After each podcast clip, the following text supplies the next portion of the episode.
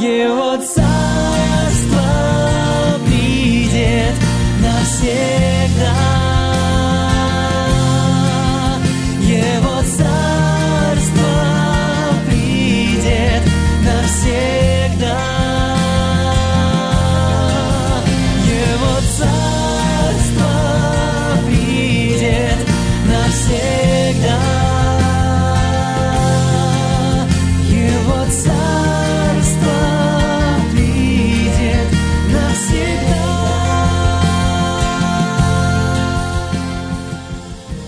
Добрый день, дорогие друзья. 13 часов в Москве, 28 февраля, на улице Солнце, весна приближается, мы очень верим, вот, что все сугробы растают, и все оживет и зазеленеет.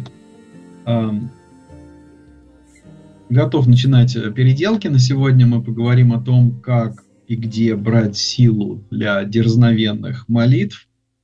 И я говорил об этом а, в общине нашей, потому что сейчас мы изучаем то, как слово написанное может стать словом живым, и в том числе молитвенным словом. Да, э, если вдруг вы не знаете, есть а, разница в Новом Завете между словом написанным, да, логосом, и словом, которое прямо сейчас Бог обращает э, ко мне в сердце. Это словом рема определяется. И вот наверное, чем глубже мы для себя усвоим этот секрет, как слово написанное становится словом живым, с которым Бог обращается к моему э, сердцу, тем нам будет а, в каком-то смысле легче понимать, что нам и как э, делать в своем, наверное, духовном путешествии, э, в, в навигации, потому что сегодня этот навык нам нужен, наверное, как никогда. И э, книга Даниила, 9 глава, является одной из ярчайших, наверное, иллюстраций, потому что Даниил произносит одну из, наверное, самых дерзновенных молитв после Моисея, да, вот если так говорить, после Моисея одну из самых э, дерзновенных э, молитв, ну, после Давида, давайте так. И мы сейчас ее рассмотрим. Давайте с 15 стиха по 23 ее прочитаем, где эта молитва начинается, а потом посмотрим, как он к этому пришел, как он докатился до такой жизни, как я люблю у всех спрашивать. Итак, книга Даниила, 9 глава, 15 стих. «И ныне, Господи Боже наш, изведший народ Твой земли египетской рукою сильную и явивший славу Твою, как день сей, согрешили мы и поступали нечестиво. Господи, по всей правде Твоей, да отвратится гнев Твой и негодование Твое от града Твоего, Иерусалима, от святой горы Твоей, ибо за грехи наши и беззакония отцов наших Иерусалим и народ Твой в поругании у всех окружающих нас. И ныне Услыши, Боже, наш молитву раба Твоего и моление его, и возри светлым лицом Твоим на опустошенное святилище Твое ради Тебя, Господи. Преклони, Боже, ухо Твое и услыши.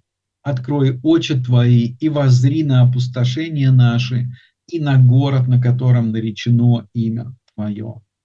Ибо мы повергаем моления наши перед Тобой, уповая не на праведность нашу, но на Твое великое милосердие. Господи, услыши, Господи, прости, Господи, внемли и соверши, не умедли ради Тебя самого. Боже мой, ибо Твое имя наречено на городе Твоем и на народе Твоем.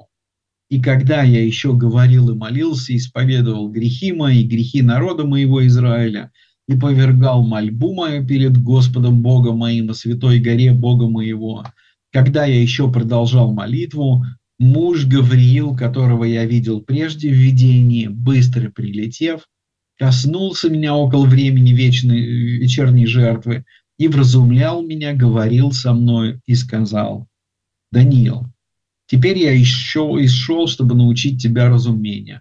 В начале моления твоего вышло слово, и я пришел возвестить тебе ибо ты крепко любим.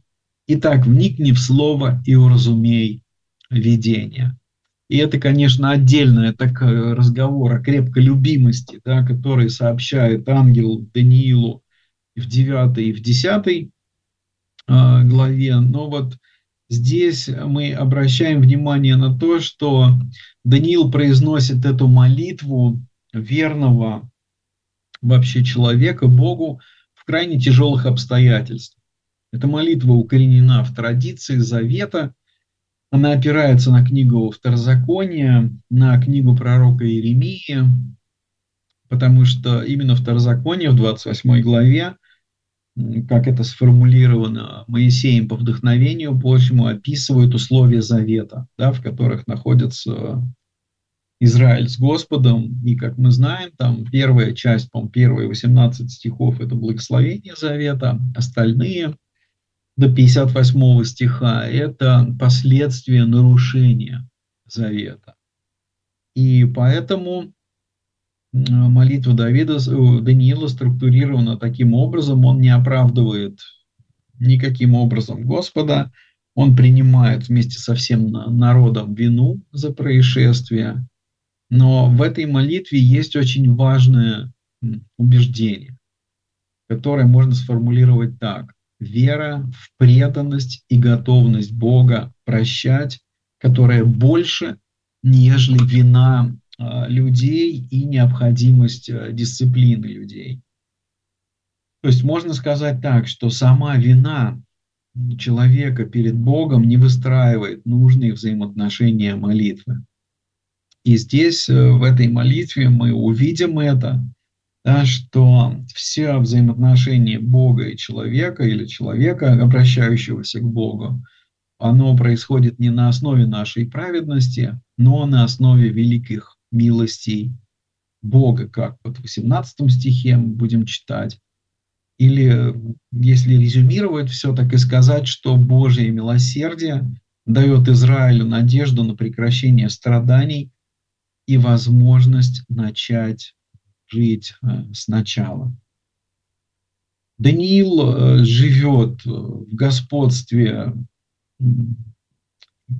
и в плену, да, и вот ему уже 80 лет, изучая Писание и наблюдая за событиями вокруг, как одна цивилизация сменяет другую цивилизацию, да, сначала это был Вавилон, потом Медиа, Персия, Даниил понимает, что наступает время исполнения пророчества об окончании плена. Он высчитал это по книгам, как, как начинается, с чего начинается, в общем-то, глава. И должно вскоре наступить время освобождения, восстановления и пробуждения. Но сам Божий народ не готов, и ладно только это. Но и Бог не подает никаких знаков и намеков на то, что вообще это освобождения и даже суть не в освобождении, а в том, исполнит ли Бог свое слово или нет. Более того, осознавая причины плена и вину Израиля, Даниил произносит одну из самых дерзновенных молитв, умоляя Бога действовать и дать мощный импульс для освобождения Израиля от греха и плена.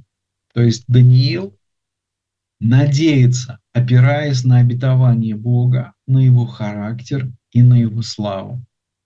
Основанием для такой радикальной надежды становится убежденность Даниила в том, что прославление и победа Бога над грехом, исцеление всего мира становятся силой надежды, силой на освобождение и возрождение нации. Это очень интересная молитва. Давайте мы ее почитаем Писанием и будем э, размышлять. Ну, давайте первую половину прочитаем. Вот Даниил 9.2. В первый год царствования его я, Даниил, сообразил по книгам число лет, о котором было слово Господне к Иеремию пророку, что 70 лет исполнится над опустошением Иерусалима и обратил лицо мое к Господу Богу с молитвой и молением в посте, в ретище и пепле. Вот это интересно, да, как вот в плен вообще эти книги все при, при, принесли, потому что это не маленькие книги, а свитки целые.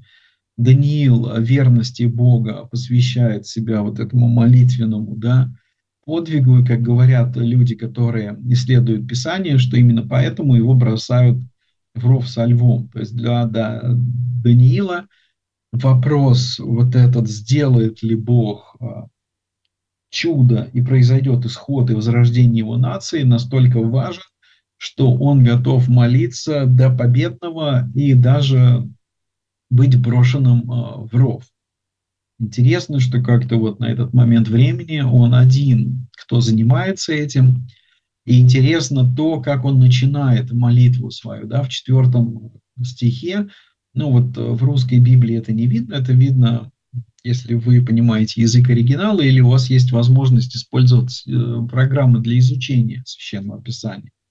Потому что Даниил произносит здесь а, заветное имя Бога Яхве да, вот имя, которое появилось, когда Бог заключил с людьми завет. «И молился я Господу Яхве, Богу моему, исповедовался и сказал, «Молю Тебя, Господи Боже великий и дивный, хранящий завет и милость, любящим Тебя и соблюдающим повеления Твои». Согрешили мы, поступали беззаконно, действовали нечестиво, упорствовали и отступили от заповедей Твоих и от постановлений Твоих, и не слушали рабов Твоих пророков, которые Твоим именем говорили царям нашим и вельможам нашим, и отцам нашим, и всему народу страны. У Тебя, Господи, правда, а у нас на лицах стыд. Как день сей у каждого иудея и у жителей Иерусалима и у всего Израиля у ближних и дальних во всех странах, куда ты изгнал их за отступление их, с каким они отступили от Тебя, Господи. У нас на лицах стыд, у царей наших, у князей наших и у отцов наших, потому что мы согрешили перед Тобою. А у Господа Бога нашего милосердия и прощения, ибо мы возмутились против Него и не слушали глаза Господа Бога нашего, чтобы поступать по законам Его, которые Он дал нам через рабов своих пророков. И весь Израиль приступил закон Твой и отвратился, чтобы не слушать глаза Твоего, и зато излились на нас проклятия и клятва, которые написаны в законе Моисея, раба Божия, ибо мы согрешили перед Ним. И он исполнил слова свои, которые изрек на нас и на судей наших, судивших нас, наведя на нас великое бедствие, какого не бывало под небесами и какое совершилось над Иерусалимом.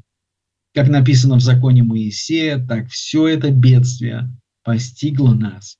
Но мы не умоляли Господа Бога нашего, чтобы нам обратиться от беззаконий наших и уразуметь истину Твою наблюдал Господь это бедствие и навел его на нас.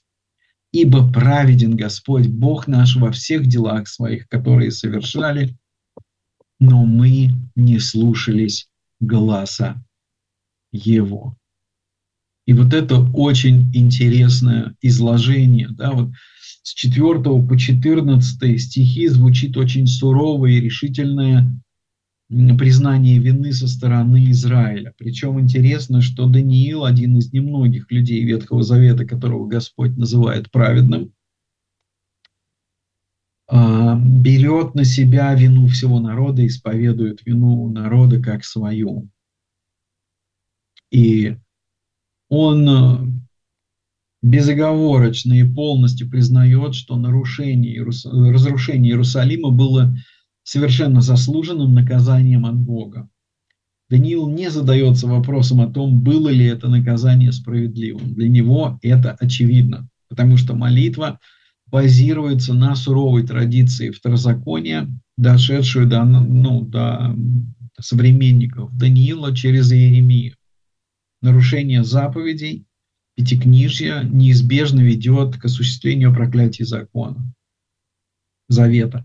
говоря о вине, о грехе, о отступничестве. И Даниил использует очень богатую риторику. Я вот предлагаю вам потом медленно, с чувством, с толком, с расстановкой, да, вот э, прочитать эту молитву снова, вот первые 14 э, стихов, потому что там, как в 50-м псалме, да, где Давид использует много различных образов для прощения греха и очищения человеческого сердца. В этом молитвенном исповедании, да, вот в первых 14 стихах особенно, мы видим два полюса. С одной стороны, это могущество, верность и милосердие Бога, а с другой стороны, греховность, неверность и предательство его народа. Смотрите, как вот он говорит. Согрешили мы, поступали беззаконно, действовали нечестиво, упорствовали и отступали от заповедей Твоих и от постановлений Твоих. И вот э, в девятом, в десятом стихе мы находим такие слова «А у Господа Бога нашего милосердия и прощения». И вот э, это милосердие и прощение становится, по сути дела, единственной молит, молитвенной надеждой Даниила. Это милосердие и прощение, ну, в общем-то, весь Ветхий Завет э, являлось э, надеждой человека на обновление взаимоотношений с Богом, на возвращение к Богу, несмотря на всю греховность. И вот здесь Даниил использует слово еврейское, переведенное как милосердие, но оно однокоренного э, слова с понятием женской утробы. Да? Вот мама, которая рождает э, своего ребенка, и поэтому использует к нему нежность, жалость, милость глубинную. Да, и вот если говорить о священном писании, то это слово всегда использовалось в контексте семейных отношений, в том числе жалости и такой трепетной любви матери к своему сыну или брата к брату. Это интересно а, тем, что вообще взаимоотношение Бога и человека в Ветхом Завете, да, оно имеет три ступени нисхождения. То есть первое – это господин вассал или господин подчиненный, да, вот с чего и начинается заключение завета – когда это партнерские отношения, если партнер не соблюдает контракт, да, наступает разрыв контракта. И вот мы видим, как появляется перемена в книге пророка Осия. Это очень ярко видно, когда вообще Бог посылает Осию, чтобы он а, проиллюстрировал людям вот эту перемену, что Господь уже относится к Израилю как к своей жене, но жене неверной. Потому что, знаете, как что нельзя простить партнеру, можно в каком-то смысле простить жене. И вот там Осия моделирует эту верность, преданность, э, любовь Бога к своему народу,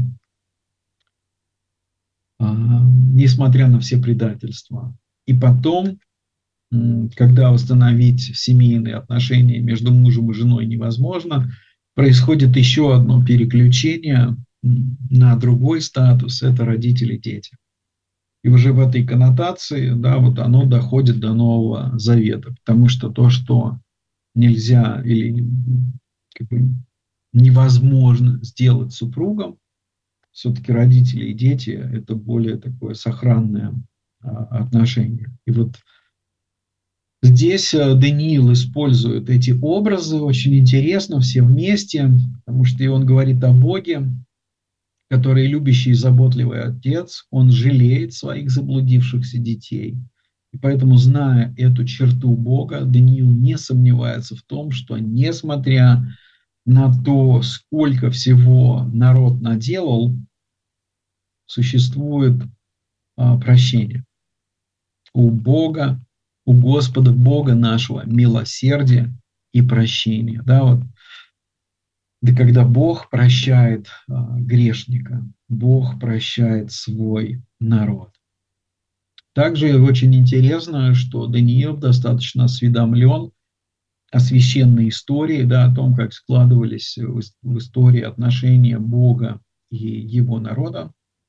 И он вспоминает эти предыдущие отношения Бога Израиля, ну, он вспоминает исход, мы это увидим сейчас в 15 стихе, к этому Даниил возвращается, когда народ был непокорным, слабым, находился в разобранном состоянии, но Бог избавил.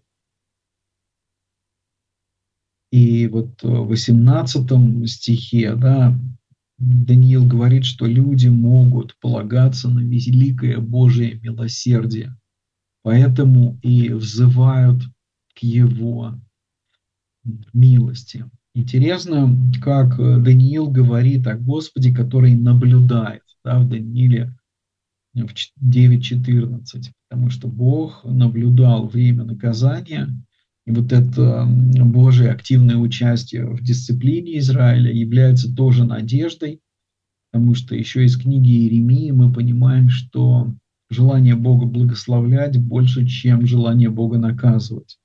И если Он наказывает, значит, Он обязательно благословит.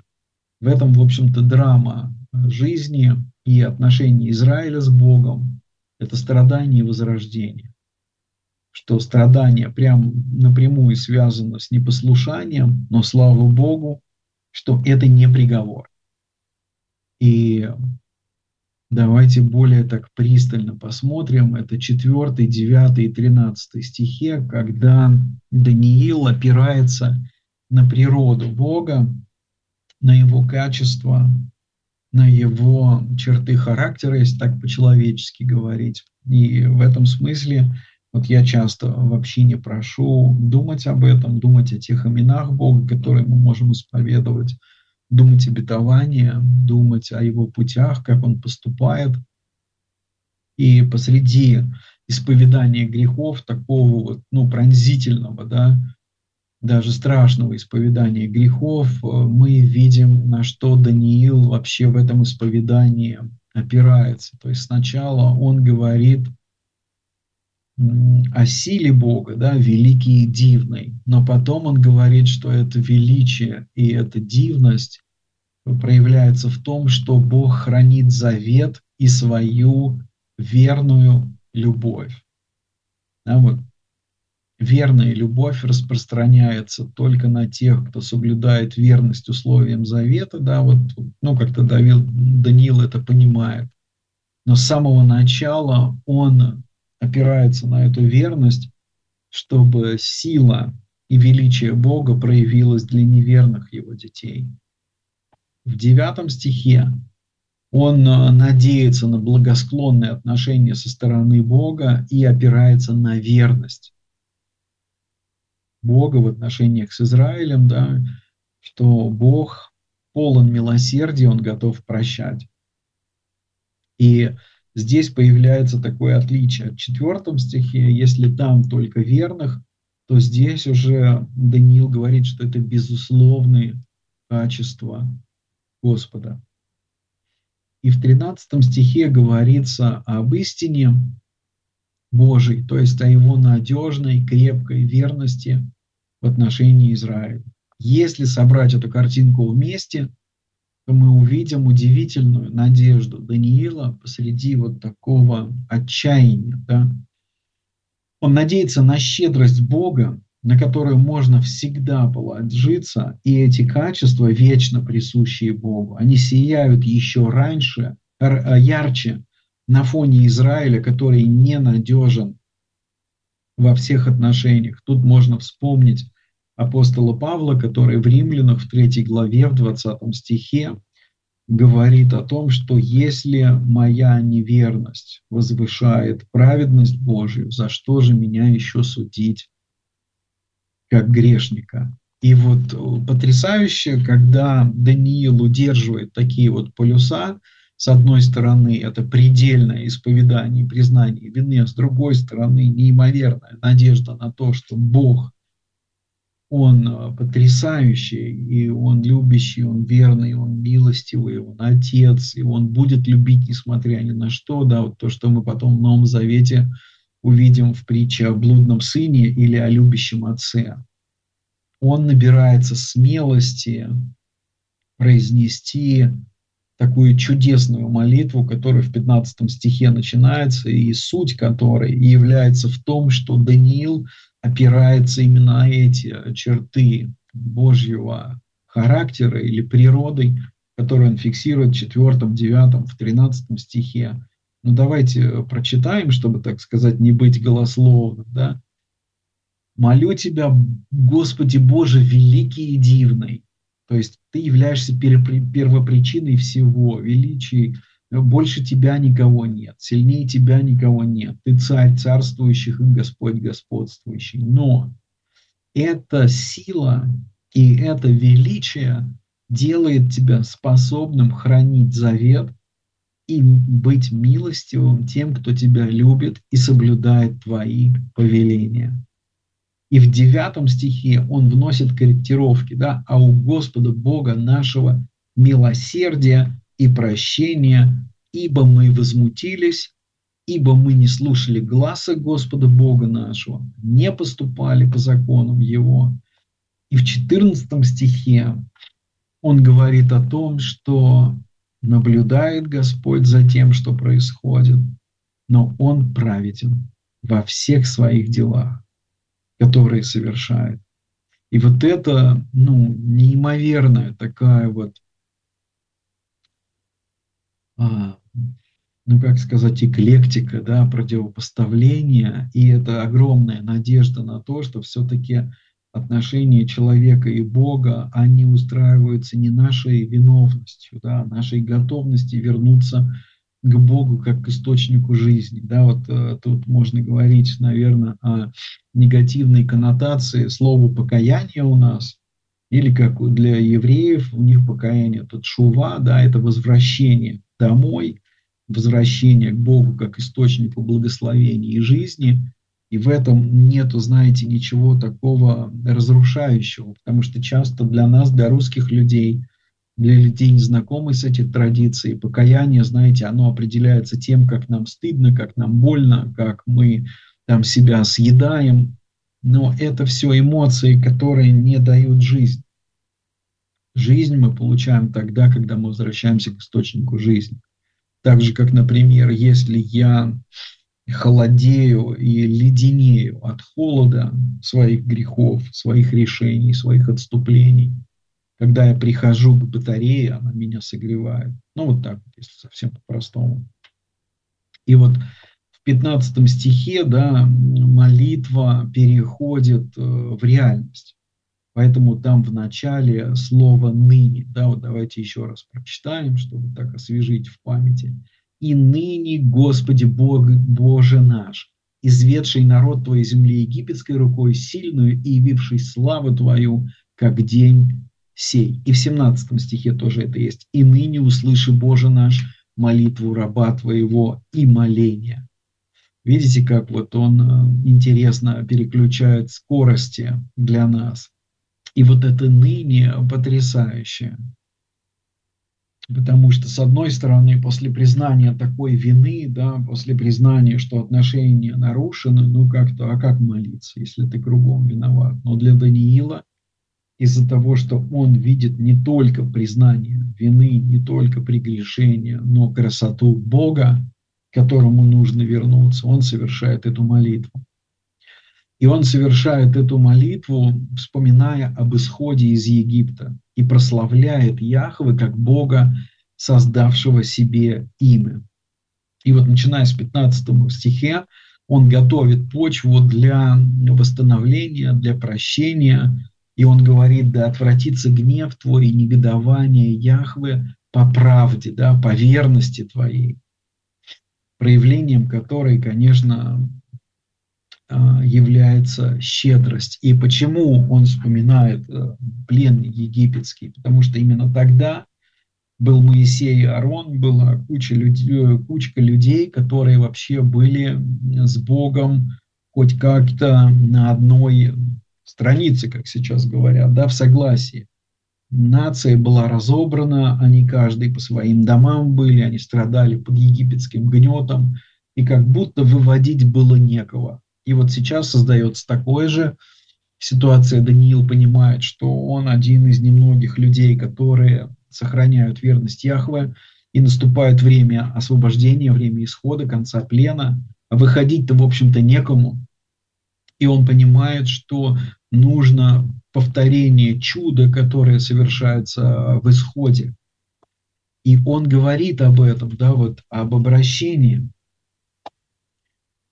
В 13 стихе, да, вот давайте его тут прочитаем еще раз и поговорим об этом. Смотрите, как он говорит.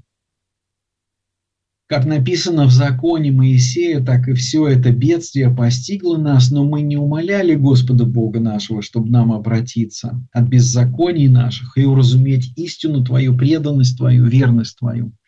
И это потрясающая игра понятий, которые произносят здесь Даниил, потому что он набирается дерзновения просить Бога сделать то, что его народ сделать не смог. Да, вот он описывает, обыгрывает вот это слово «обратиться». Он говорит, Боже, обратись, сделай то, что не смогли сделать мы.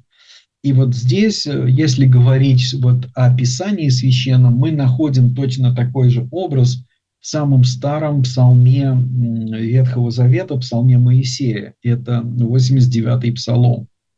Там тоже а, Моисей взывает, да, смотря на трагедию исхода, сколько людей полегло в пустыне, как вообще вот это можно изменить, как подготовить людей ко входу в землю обетованную.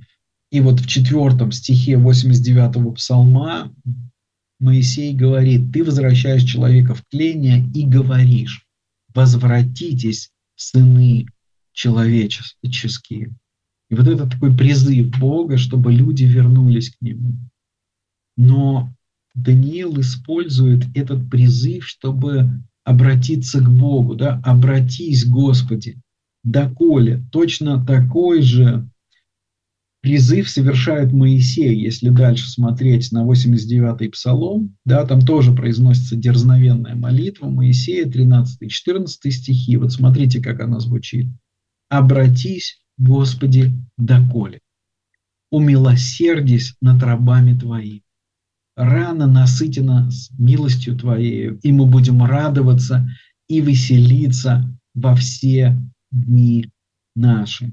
Там дальше Моисей пишет, да, благослови нас за все годы горя, за то время, за те лета, которой мы испытывали скорбь. Да, он говорит, вознагради нас, компенсируй нас нам вот это время, когда мы теряли Твое благословение, когда вместо того, чтобы становиться сильнее, мы разрушались и не было никакой надежды. Единственная наша надежда в том, что Ты, Господь, по милости Своей, по силе Своей, по благодати Своей произведешь для людей то, что люди не могли сделать да, вот сохраняя заповеди твои.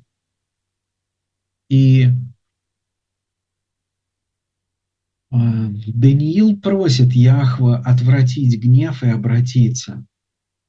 И здесь уже мы понимаем, что у Даниила есть очень серьезная вера в том, что Бог умеет прощать. И вот 17 стих начинается еще одним ныне. И вот здесь Даниил начинает свою дерзновенную молитву и настойчивую молитву, да, такую вот предельную молитву. И мне настолько, знаете, она благословляет, я могу ее сравнить с молитвой Лютера, которая, в общем-то, помогла мне молиться вот за Сергея, свидетельство об исцелении которого мы слушали дважды в передаче. И в 1546 году Лютер написал Фредерику Муконису, который был при смерти по причине тяжелой болезни. Лютер э, написал в ответ своему другу следующие слова. «Я приказываю тебе жить во имя Божье, потому что я нуждаюсь в тебе для реформации. О Господь, не позволь мне услышать о смерти Фредерика, но позволь ему пережить меня я молюсь об этом, и такова моя воля, и пусть она будет исполнена, потому что я ищу только славы Твоего имени. Да, вот такая потрясающая до глубины души дерзновенная молитва Мартина Лютера и Фредерик Муконис выжил. Вот, и это было большим э, свидетельством. И смотрите, какая молитва произносится здесь Даниилом посреди общества, которое потеряло надежду и ничего не делает в сторону Господа. «И ныне услыши, Боже наш, молитву раба Твоего и моление Его. Возри светлым лицом Твоим на опустошенное святилище Твое ради Тебя, Господи. Преклони, Боже мой, ухо Твое и услыши. Открой очи Твои и возри на опустошение наше и на город наш, на котором наречено имя Твое. Ибо мы повергаем моление наше перед Тобою, уповая не на праведность нашу, но на Твое великое милосердие. И вот тут концовочка вообще огонь. Господи, услыши, Господи, прости, Господи, внемли и соверши, и даже немедли, да, не умедли ради Тебя самого, Боже мой, ибо Твое имя наречено на городе Твоем и на народе Твоем. Невероятная молитва, невероятная надежда. И вот здесь, да, он говорит, Господи, услыши, хотя всю молитву, да, первые 14 стихов, он говорит, что мы тебя не слышим, мы тебя не слушаемся, мы не собираемся ничего делать. Потому что, помните, Шима Израиля дана Илахейну, да, слушай Израиль, чтобы послушаться, чтобы исполнить. И вот здесь Даниил просит Господа услышать, хотя понятно, что народ Божий Бога не слышит, не слушает и не собирается возри светлым лицом твоим, хотя мы на тебя вообще не смотрим. Это вот в 17 стихе. И вот возри светлым лицом твоим, да, вот за этой фразой мы понимаем, стоит традиция благословения священников, которые верили, что именно сияние Бога, Его лица, это источник благословения, да, как вот заканчивается первосвященническая молитва в числах в 6 главе, в 25 стихе. Да презрит на тебя Господь светлым лицом твоим и дарует тебя, тебе мир. И вот это удивительно, что в молитве Даниила Израиль, он переживает полное отсутствие Бога. Да, они живут так, как будто Бога нет. И вдруг Даниил набирается вот этого дерзновения молиться о проявлении Божьего присутствия. Да, он говорит, преклони ухо и услышь, открой очи и возри, внемли, прости, соверши, не умедли. Это молитва отчаяния, да, потому что, ну, время пришло, время удивительных чудес, а верные оказались неверные и в опасном, да еще бедственном положении. Иерусалим разрушен, и если Яхве это не увидит, точно так же, как он наказывал их за грехи, увидя эти грехи, и не начнет благословлять, потому что милость его больше его справедливости, то ничего не получится. И интересно, да, вот что опора здесь самое главное. Как и во второзаконии в 9 главе, в 5 стихе, «Не за праведность твою избрал Бог Израиль». И вот здесь возможность прощения и примирения, которые открываются перед Израилем, они удивительные. И именно в этом прощении создается новое будущее, которое зависит исключительно от щедрости Яквы, к которому, в общем-то, и взывает э, Даниил. В самом центре этой молитвы стоят слова об утрате прав Израилем и великим и милосердным Богом. То есть недостойные люди, лишенные всякого оправдания, могут прийти к Богу за милостью. Знаете, вот тут хочешь, не хочешь, э, вспомнишь послание к евреям, 4 главу, 16 стих, да, да приступаем с дерзновением к престолу благодати, чтобы обрести милость и благодать для своевременной помощи. Наверное, эта молитва является ярчайшим вообще иллюстрацией такого, наверное, знакомого каждому христианину стиха и надежды, которые у нас есть, да, на великое милосердие Богу. И вот почему, знаете, а, Павел пишет, да, что во второй послании Коринфянам, обращаясь к коринфянам, он говорит, вы понимаете, друзья, вас, э, пойма, вас поймали на грехе, но у вас нет покаяния, у вас есть печаль мирская. Вам больно, что вас поймали, вам больно, что вы не смогли оправдать ожидания, вам больно, поэтому вините вы себя и съедаете себя, но это не есть покаяние. Покаяние как возвращение Богу, да, вот печаль ради Бога. Это когда мы печалимся в присутствии того, кто может нас исцелить. Печалимся в присутствии того, кто может нас восстановить. Печалимся в присутствии того, кто ради своей славы будет делать чудеса, и эти чудеса и являются, знаете, воротами в новую жизнь. Как говорил Иисус, кому много прощено, там больше любит, тот больше о Боге понимает. И еще такой очень интересный момент, да, можно сказать, даже корыстный в чем-то момент, что Бог, которому Даниил молится об Израиле, это Бог не только проникнутый состраданием и милосердием, но это также Бог, который действует, исходя из своей славы. И он говорит, Даниил Яхве, он указывает, что ты должен проявить милость из-за того, что ведь в исходе ты создал себе имя. Твое имя наречено народ, на народе твоем и на городе твоем, да, вот в 19 стихе. И Даниил говорит, что Господи, Яхве, прояви прощение ради себя самого, чтобы весь мир увидел, какие дивные дела ты творишь. Помните, точно так же молился Моисей на горе, когда Бог ему предлагал, ну давай новый народ сделаем, этот какой-то народ не такой, как-то не задалось. Это было очень сильным испытанием Моисея. Моисей его прошел, потому что он уже понимал, что подлинный лидер да, не сдается. Бог не сдается, своих не бросает, он за них борется до конца. И вот э, понимание это Даниил повторяет то, что делал Моисей. И он понимает, что будущее Израиля зависит в том числе от, ну, если так по-человечески говоря, от самоуважения Яхвы. Он к этому и обращается, что ради тебя самого. И вот если вы будете читать, да, вот с 15 стиха по 19, это прям становится лейтмотивом каждого прошения. И это очень смелая молитва, потому что молиться такими словами и опираться на такие качества и характеристики Бога, ну, это огромное дерзновение, когда, в общем-то, у вас нет ни одной причины, по которым это все должно произойти, и Даниил делает этот шаг, потому что он понимает, что единственная причина для существования Божьего народа, единственная сила за этим существованием – это слава Бога.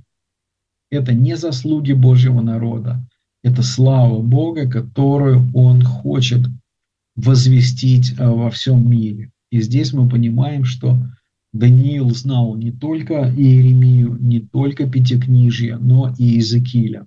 Вот смотрите, какое пророчество до Даниила давал Иезекииль посреди плена в 36 главе, там 22-32 стих. «Посему скажи Дому Израилю, так говорит Господь Бог, не для вас я сделаю это, Дом Израилев, а ради святого имени моего, которое вы обесславили у народов, куда пришли. Не ради вас я сделаю это, говорит Господь Бог, да будет вам известно, крайне краснейте и стыдитесь путей ваших, дом Израиля. Невероятно, да, вот.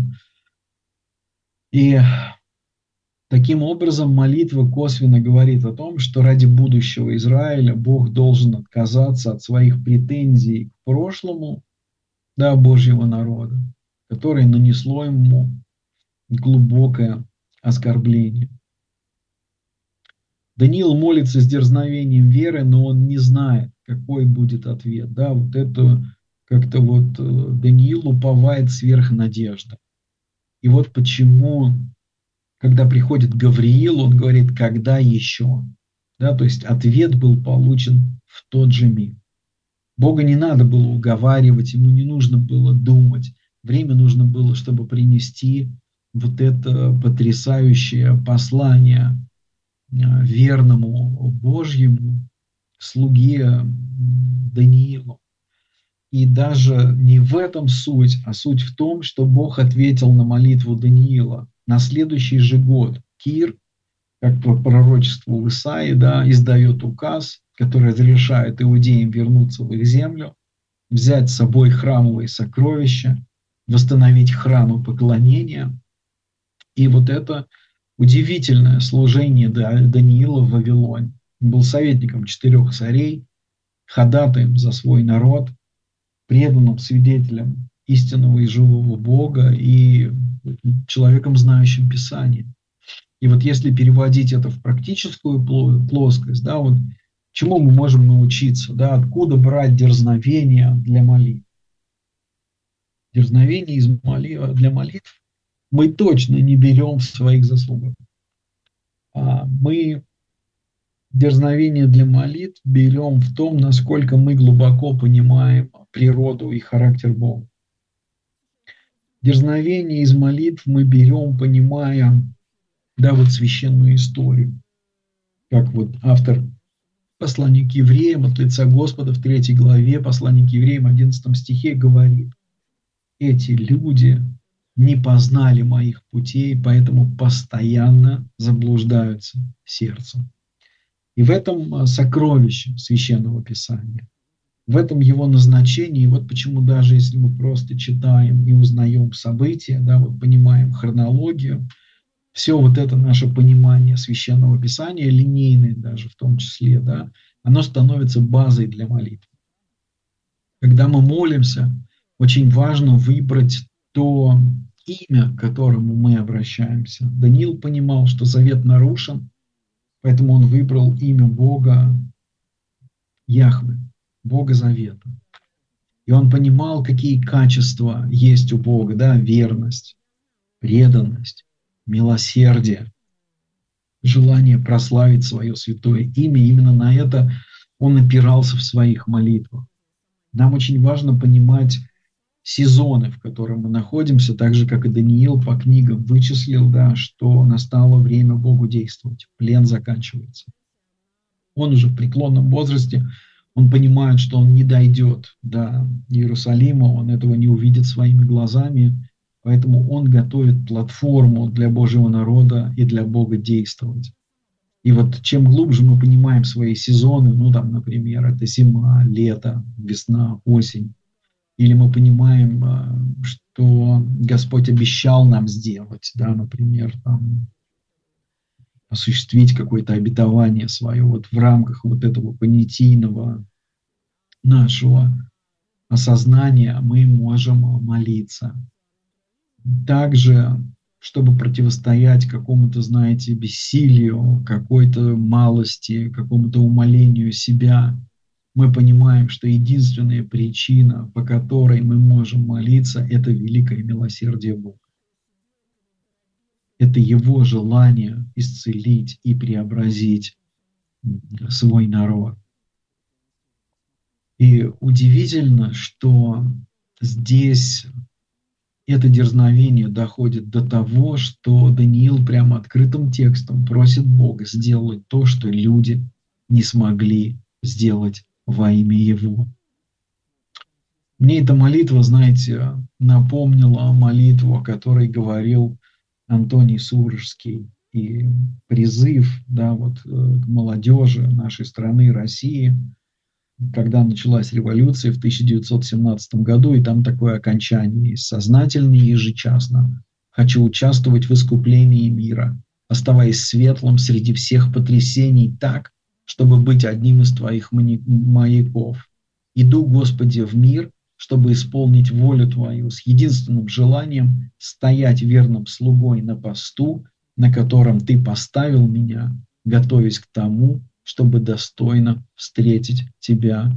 Аминь. И, наверное, вот Даниил ярко очень иллюстрирует эти удивительные слова молитвенного призыва русской молодежи в начале революции.